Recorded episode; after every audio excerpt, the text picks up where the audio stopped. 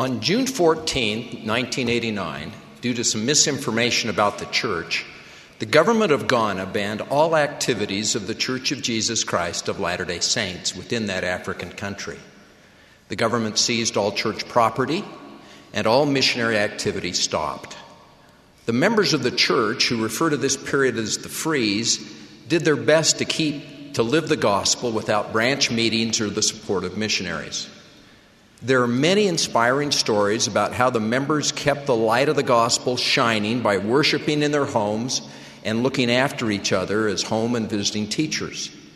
Eventually, the misunderstanding was resolved, and on November 29, 1990, the freeze ended and normal church activities resumed. Since then, there have been excellent relationships between the church and the government of Ghana. Members who lived through the freeze are quick to point out the blessings that came from that unusual period. The faith of many was strengthened through the adversity that they faced. But one blessing of the freeze came in an unusual way. Nicholas Ofosu Hene was a young policeman assigned to guard an LDS meeting house during the freeze.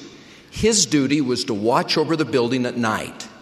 When Nicholas first arrived at the meeting house, he saw that things had been scattered around with papers, books, and furniture in disarray.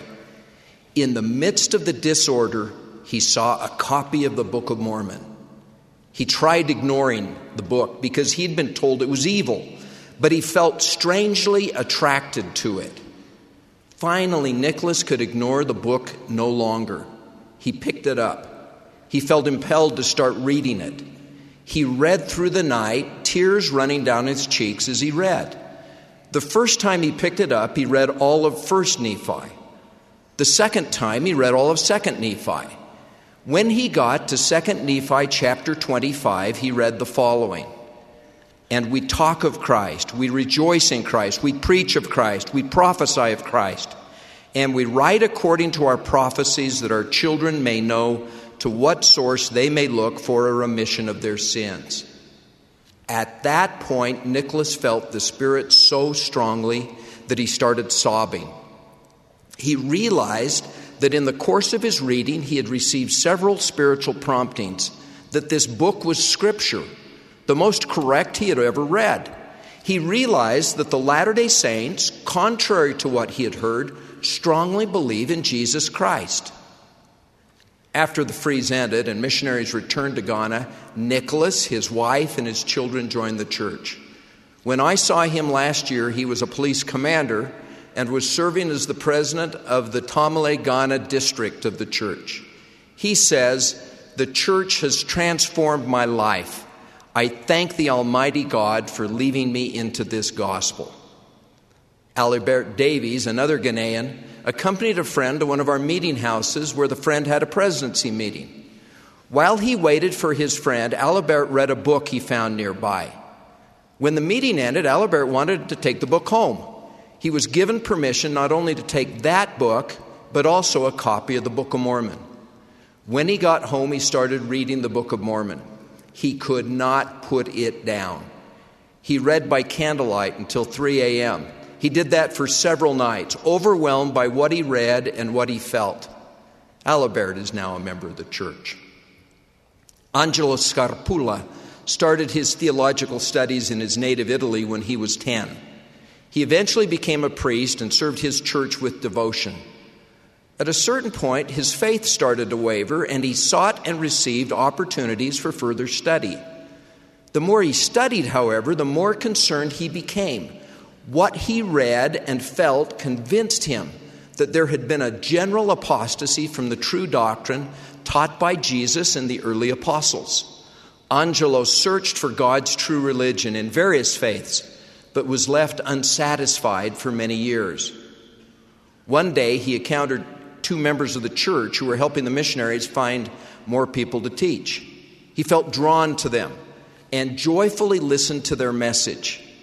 Angelo willingly accepted a copy of the Book of Mormon. That evening, he started reading the book. He felt overcome with joy. Through the Spirit, God gave Angelo an inner assurance that in the Book of Mormon he would find the truth for which he had been seeking for many years. Sweet feelings flooded through him. What he read and what he learned from the missionaries confirmed his conclusion that there had been a general apostasy, but he also learned that God's true church had been restored to the earth. A short while later, Angelo was baptized into the church. When I first met him, he was the president of the Rimini, Italy branch of our church. What Nicholas Alibert and Angelo experienced with the Book of Mormon is reminiscent of Parley P. Pratt's experience. I opened the book with eagerness. I read all day, he wrote. Eating was a burden. I had no desire for food. Sleep was a burden when night came, for I preferred reading to sleep. As I read, the Spirit of the Lord was upon me, and I knew and comprehended that the book was true as plainly and manifestly as a man comprehends and knows that he exists. My joy was full, as it were, as I rejoiced sufficiently to more than pay me for all the sorrows, sacrifices, and toils of my life. Some people have such powerful experience with the Book of Mormon the first time they open it. But for others, the witness of the truthfulness comes more gradually as they read and pray about it. That was my case. I first read the Book of Mormon as a teenage seminary student. This is the copy of the Book of Mormon I read. I cannot tell you the exact time or place that it happened, but somewhere during that reading, I started sensing something. There was a warmth and a spirit that came every time I opened the book. The feeling grew as I continued my reading. That feeling continues to this day. Every time I open the Book of Mormon, it's like turning on a switch. The Spirit flows into my heart and soul. For yet others, a testimony of the Book of Mormon comes more slowly after much study and prayer. I have a friend who read the Book of Mormon searching to know if it was true. He applied the invitation in Moroni to ask God with a sincere heart, with real intent and faith in Christ, if the Book of Mormon is true. But he did not immediately get the promised spiritual answer. However, one day he was deep in thought driving down the road. The Spirit testified to him of the truth of the Book of Mormon. So happy and overwhelmed was he that he rolled down the car window and yelled to no one in particular, and yet to all the world, It's true! Whether our testimony of the Book of Mormon comes the first time we open it or over a period of time, it will influence us all of our days if we continue to read it and apply its teachings. President Ezra Taft Benson taught there is power in the book which will begin to flow into your lives the moment you begin a serious study of the Book of Mormon you will find greater power to resist temptation. You will find the power to avoid deception. You will find the power to stay on the straight and narrow path. End of quote. I encourage everyone receiving this message, including the Aaronic priesthood bearers convened in this meeting tonight, to discover the power of the Book of Mormon. As President Thomas S. Monson has encouraged, quote, read the Book of Mormon, ponder its teachings, Ask Heavenly Father if it is true. End of quote. During that process, you will feel the Spirit of God in your lives. That Spirit will be part of your testimony that the Book of Mormon is true, that Joseph Smith was a prophet of God, and that the Church of Jesus Christ of Latter day Saints is God's true church on the earth today.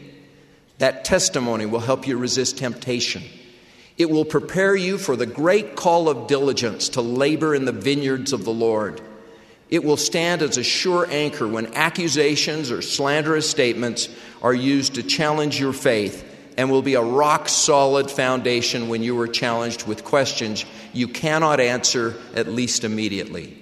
You will be able to discern truth from error, and you will feel the assurance of the Holy Ghost reconfirming your testimony over and over again as you continue to read the Book of Mormon throughout your lives. I also encourage the parents hearing or reading this message to make the Book of Mormon an important part of your home. As our children were growing, we read the Book of Mormon as we ate breakfast. This is the bookmark that we used. On the front is a quote from President Benson promising that God would pour out a blessing upon us as we read the Book of Mormon. On the back is this promise from President Marion G. Romney formerly a counselor in the First Presidency. I feel certain that if in our homes parents will read from the Book of Mormon prayerfully and regularly, both by themselves and with their children, the spirit of that great book will come to permeate our homes and all who dwell therein. The spirit of contention will depart. Parents will counsel their children in greater love and wisdom. Children will be more responsive and submissive to the counsel of their parents. Righteousness will increase. Faith, hope, and charity, the pure love of Christ, will abound in our homes and lives, bringing in their wake peace, joy, and happiness. End of quote.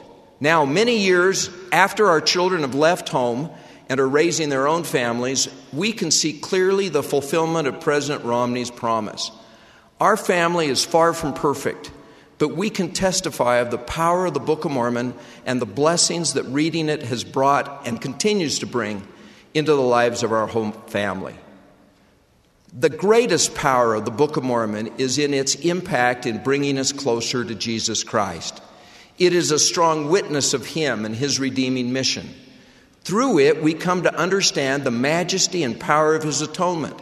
It teaches His doctrine clearly. And because of the magnificent chapters describing the visit of the risen Christ to the Nephites, we see and experience Him loving, blessing, and teaching those people, and come to understand that He will do the same for us if we come to Him by living His gospel. Brethren, I testify of the power in the Book of Mormon. Whether reading it in English, Italian, or French, in print, or on an electronic device, I have found the same wonderful spirit flowing from its chapters and verses into my life. I testify of its ability to draw us closer to Christ. In the name of Jesus Christ, amen.